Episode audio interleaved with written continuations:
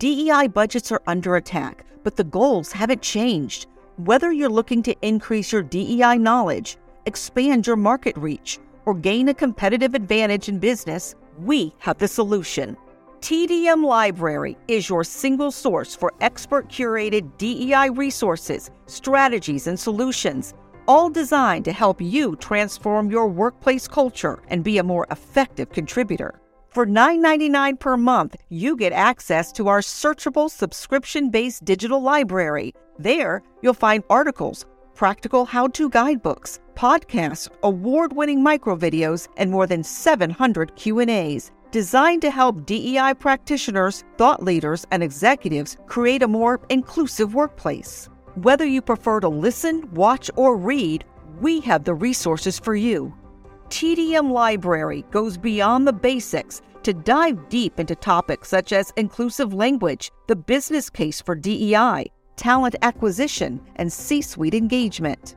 For less than the price of a sandwich, you get access to our library of more than a thousand pieces of original, expert curated DEI content. Join today and get your first 30 days free. Get your library card now at tdmlibrary.thediversitymovement.com.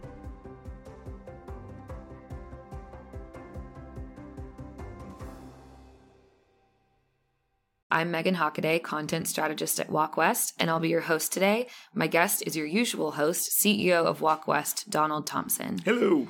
The topic today is how to become a stronger thinker, and I'm really excited to talk about this topic because, Don, you're someone who has to go throughout your whole day thinking really proactively. You're in and out of a lot of meetings. How do you maintain the stamina and mental acuity to keep going throughout your workday and work week?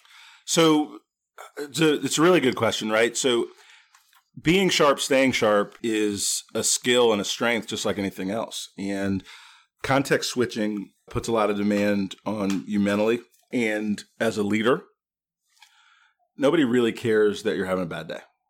And that's not bad. I'm not looking for like a sob story. But when people come to my office, they're looking for help, support, guidance to get their work done so that they can continue to improve and grow. And it's a responsibility, number one, that I stay sharp, independent of what's going on personally professionally that day, and stay focused in the moment. The second thing, in terms of how do you stay sharp and in the moment, is I read a lot. I prepare for my day at home so that at work it's game time and I'm in the zone. So if Megan sends me a brief the night before we meet, which she does pretty pretty regularly and at least a couple hours before, right? Mhm. Even if it's not the day before. Megan is really good about sending a document that overviews kind of what she wants to talk about, the different things that she's challenged with, or the opportunities that she may have. And so I do a lot of preparation. Uh, in previous companies, I've been in IT, engineering space, the development space, very high technical, uh, of which I'm not. I used to have to prepare sometimes two to three hours for a 30 minute phone call or a 30 minute meeting. It's one of the reasons I, I'm not involved in highly technical things right now because it took a lot of energy to lead when you were absolutely the dumbest person in the room every meeting for fucking 10 years. You can't imagine how difficult that is. And then have to keep these very bright, talented, hardworking, smart people not in line, but online with the goals and objectives of our client and our customers. And so I pivoted to marketing. I was like, I mean, I may not know anything, but at least I can like make some of this up. You can't make up engineering constructs or development programming tasks. You can't make up a developer trying to go, well, and uh, and big word X, big word Y. You are dummy. Therefore, I can like confuse you. right? Like one of the times, this is just a funny thing. I had to tell one of our developers, like, if you confuse me and I say the wrong thing to the customer, you still have to do the work, right? So you might want to just educate me. he was like, oh yeah, that makes sense. Because like sometimes it's fun, right, to just confuse the business guy in the meeting. But I had to explain to them, like, we're going to be stupid together. I'm going to repeat what you're telling me to someone else. right? So this goes squirrely, like we're all going to look like not amazing. And so then I got some of our team was like, yeah, we need to make sure you look smart on our behalf. I was like, yeah, we're like a team. But for like five to 10 years when I was in the IT tech space, man, I had like a group of developers that by sport, they just wanted to confuse me. Oh my god. just by sport, just because I was a business guy, sales guy, they were the developers, and just for sport. And over time, they figured out that I could be a protector for them. I could get them more time from the client. I could get more money for the project.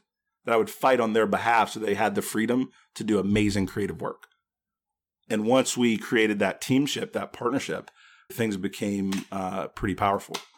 But anyway, back to your, your question. I prepare a lot.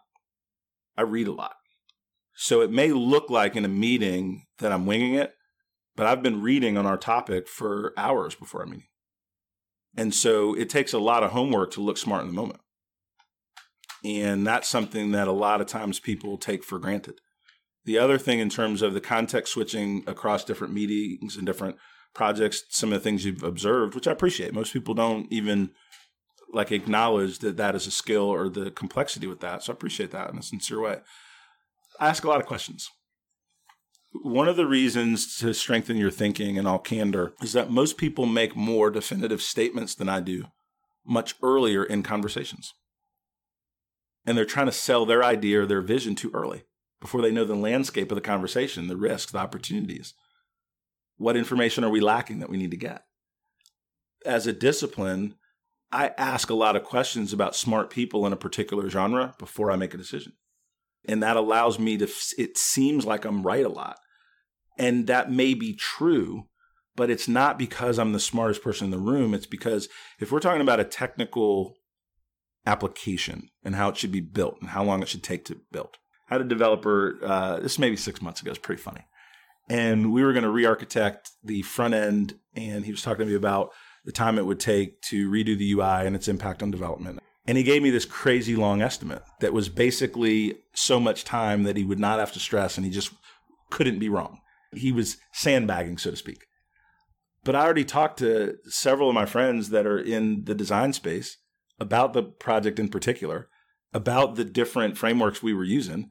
And I already knew within a reasonable realm what this should cost. So this developer saw the Don is not a developer. He's probably an idiot thing on my forehead. But he didn't know I had already talked to five other people that are smarter than him. And so I was able to call bullshit on what he was saying in a room of 15 people, and he was like flabbergasted. He was so flabbergasted, I couldn't even hold it in. I started laughing. Oh my gosh. Then he got mad. He's like, this isn't funny. And I was like, yeah, it's hilarious. I said, you gave me a ridiculous estimate because I'm the business guy and you wanted as much time as possible. And I talked to five people just as smart as you before this meeting. And he was like, huh. then he was impressed. Does that make sense? He was like, got it. I said, so I'm not the guy to bullshit. So in terms of strongest thinking, I ask people what they think that are smarter than me before I make definitive statements on what I think on a particular topic. Most people don't have the humility to do that. It takes humility to say, hey, listen, I'm going into a meeting tomorrow on this marketing concept. What have you seen in this genre before? Hey, listen, I'm writing this white paper. I'll talk to a technical writer, XYZ. Uh, somebody's coming to pitch me about a company in the beverage space. I don't know anything about the beverage space, but I do know a couple of people that are in that space. So I pick up the phone and I call and I talk to them. Five minutes, 10 minutes. What should I ask? What should I think about? What should I read? before I go into this meeting. And then I do my homework. So being the strongest thinker is about not leveraging just your own thinking, but how do you create an environment to where you become the sum total of all the smart people you know in a particular space? Number one. Then number two, I ask questions of people in the room before I make any definitive stance. And then I hear the different feedback and I hear the different debate. And then I question and then I never really make any definitive statements until three fourths or close to the end of any meeting that I'm in. And so to me, strengthening your thinking is to the degree that you're willing to get outside help and support to grow your thinking. And then over time, you start to see that most business questions, whether they be technical, marketing, starting, getting VC, are similar. They're not radically different. So then you grow in experience and wisdom and then you're able to institute the right answer that you've seen before, the right question, or the right person for that person to talk to. The other thing is, I don't answer questions I'm not qualified to.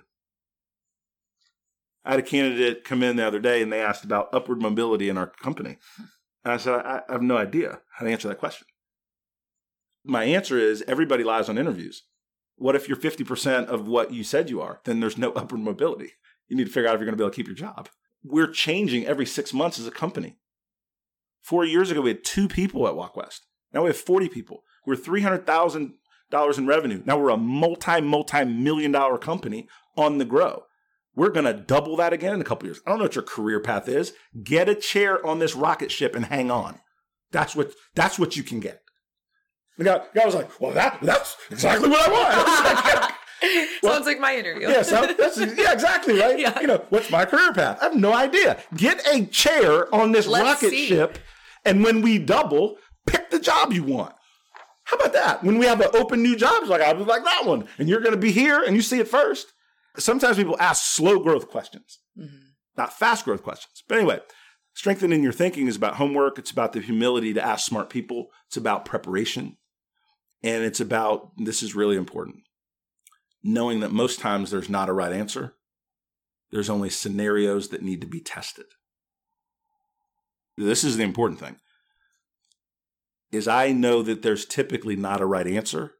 There's just scenarios to be tested so that clients can give us feedback on the idea and then we'll know. There's scenarios to be tested so potential investors can give us feedback on the idea and then we'll know. And because I know that and I'm not tied to being right, I've created power. When you're tying yourself to being right, you create pressure. You're not trying to create pressure, you're trying to create power. I have power because I know when I need to be right, which is certain amount of money in the bank on the 15th and the 30th. You have to be right. So that means as an entrepreneur, multiple companies, never missed a pay. You have to be right on that. But you don't have to be right on every question on everything in your business. And knowing that difference is really important. Another critical difference is knowing when you are not the right person to answer the question anyway and expanding the group in the conversation. A lot of times I'll listen to questions people ask me and I'm like, oh, that's amazing. We probably should have Kurt in this meeting. Mm-hmm. Oh man, that's amazing. Thanks for that question. It's a really smart question. You mind if we grab Lizzie? Oh man, that's a super great question. Super technical. Oh man. Probably should have Brian in this meeting. Now all of a sudden I'm in the meeting. I've brought the right subject matter expert. The person with the question gets the right question, and I get full credit for answering their question. I didn't say anything. I didn't do anything. Except know when I'm not the right person to answer the question. It's really, really important. Yeah. A lot of what you're speaking to is collaboration, which is one of the core values of Walk West. Why do you think people are so afraid of collaboration? Uh, a lot of people are afraid of collaboration because we gear our school system, our education system, our sports system with individual rewards and accolades. And most people, if you're fortunate, if you've come from a military background, sports background, different things, teamwork is ingrained in you. If you go through uh, school in more of a traditional way and you don't have those outside experiences, you think about your educational career and you get a grade elementary all the, it's not literally till college that you take any kind of courses where there's a team construct and a team grade it's all individual accolades right you get a ribbon you get a trophy it's individual you won a dance competition you won a mu- music competition you got the part in the in the play and so because of that me me mentality think about our social media who has a squad that goes on social media it's an instagram model singular it's an Instagram singer, singular. It's all singular. It's all about me. How many followers do I have? So it's creating a society of individual accolades, not team win, team growth. And therefore, when you bring that into a team environment, a company environment, where we all have to rely on each other to win, people are in search of recognition and credit more so than they're in search of being a part of a winning team because they don't know what that joy feels like. Mm-hmm. Like there is a certain power. If you've been a part of a school play and you got a standing ovation and people ask you to come do an encore and people are super fired up, you are on a high school football team, high school baseball team, you are in the military, you are a part of a team where you cannot do your job unless other people do theirs. And because we don't really teach that within our youth as much as we should, it's a challenge in the work environment to really foster collaboration. once people feel it, once we amplify it, people want that same willing feeling like they do when uh, they get the individual accolades. So one of the things in, in our company at Walk West that I'm proud of is we encourage people to brag on their teammates. Like we encourage it. We have Slack channels giving shout outs to your teammates and what they've done good. And that is a powerful thing that we're trying to push against kind of that natural inclination. And that's just one of the things from a collaboration standpoint. The other thing that's important in terms of collaboration is that people's dreams are too small. If you got a dream that's big, goals that are big, the goals that we have for Walk West, the goals that we have for Creative Allies, another company that I'm working with, the goals that we have for Proposa, another are so big that there's no way that a small group of people can achieve them standalone. And so another challenge with collaboration is when you have small goals, there's only a certain amount of recognition that can only go to one or two people. When the goals are big and aggressive and game changing, then a lot of people can get involved and a lot of people can get credit and a lot of people can grow their careers and a lot of people can be super excited to participate. What encouragement do you have for someone who isn't a part of maybe a company like Walk West, a company that's more siloed? We're hiring. oh, go ahead. I'm sorry. my, my, my, bad. My bad. what encouragement? Leave them. They ain't yeah. treating you right. Leave them. Don't let them fool you. They'll lie to you, man. Leave them. You're the singer, not me. oh my gosh. Leave them. Like if you're not in an environment where you're collaborating and and you don't feel like you're meeting your full potential, like there's plenty of jobs. Unemployment's like at an all time low. Don't stay in a situation that you think sucks. Mm-hmm. Move. The thing that irritates me is people complain more than they fix with their situation. They feel stuck for no reason. Now, here's the critical component. If you're average you should stay where you're at. Because there's a lot of companies that are big enough where you can hide. It, you really got to do an evaluation for who you are and what you want to put into a job or a company standpoint. If you want to coast and you're in a situation that may or may not be most comfortable, but like they're not putting super amount of pressure on you to change, getting a paycheck, working 38.5 hours a week, you might not want to rock the boat a lot of times people are jawing about their situation, but they don't really want the exposure that comes with more money, more responsibility, more decision rights. A lot of people on interview day talk about autonomy, and really what people want is to be told what to do and lots and lots of recognition. And again, that's okay. People just have to know what they really, really want. So if you're a part of an arena or a job that you don't feel like is taking you for granted, do a great job where you are. I'm a firm believer. They pay you, do a great job. But certainly build your personal brand, build your resume, do your network, keep your eyes open. If somebody's not happy with Walk West, they should leave. You shouldn't stay anywhere that you're not loving what you're doing and enjoying who you're working with and that are treating you right. Bounce. Like it's not a big deal. Like it's it, jobs are different than the days where you would work somewhere for 40 years, get a pension, different things like that. You should be in a place that is providing you skill building, that's providing you challenges, that's pushing your thinking. If you're a total winner. The worst thing is for somebody to tell you you're doing great every day. You want somebody that's pushing you, that's stretching you, that's giving you what the next level is. Because that education, that environment is helping you be better for the next thing you do at that company, the company that you're going to start on your own. It gives you options. And all you really want in your career is choices so that you can create choices to you can be in situations by your choosing. And that's a really powerful thing. Uh, the other thing in terms of how do you make it work where you're at? sometimes managers don't know what they don't know. So maybe they're tired of bad meetings too that lack collaboration. Ask around. Sometimes, if you don't ever push the issue of what change can happen in your company and just leave, you don't know what could have been. You could have been the catalyst to some major change and grow right where you're planted. Sometimes the challenge in your current situation is you. Sometimes it's not the boss or the management or the company's not treating you right. Sometimes you're not acting like a total winner. And a total winner will go to their manager and say, Hey, listen, one, how are you feeling about my work product? That's a great question to ask before you like giving up a lot of critique and the way that people should change. And the manager says, No, I'm super happy. I'm excited. We're glad to have you on the team. And hey, if I had a couple of ideas on how we could improve like our meeting structure so we could get more collaboration from the team, what would be the best way for me to share that with you?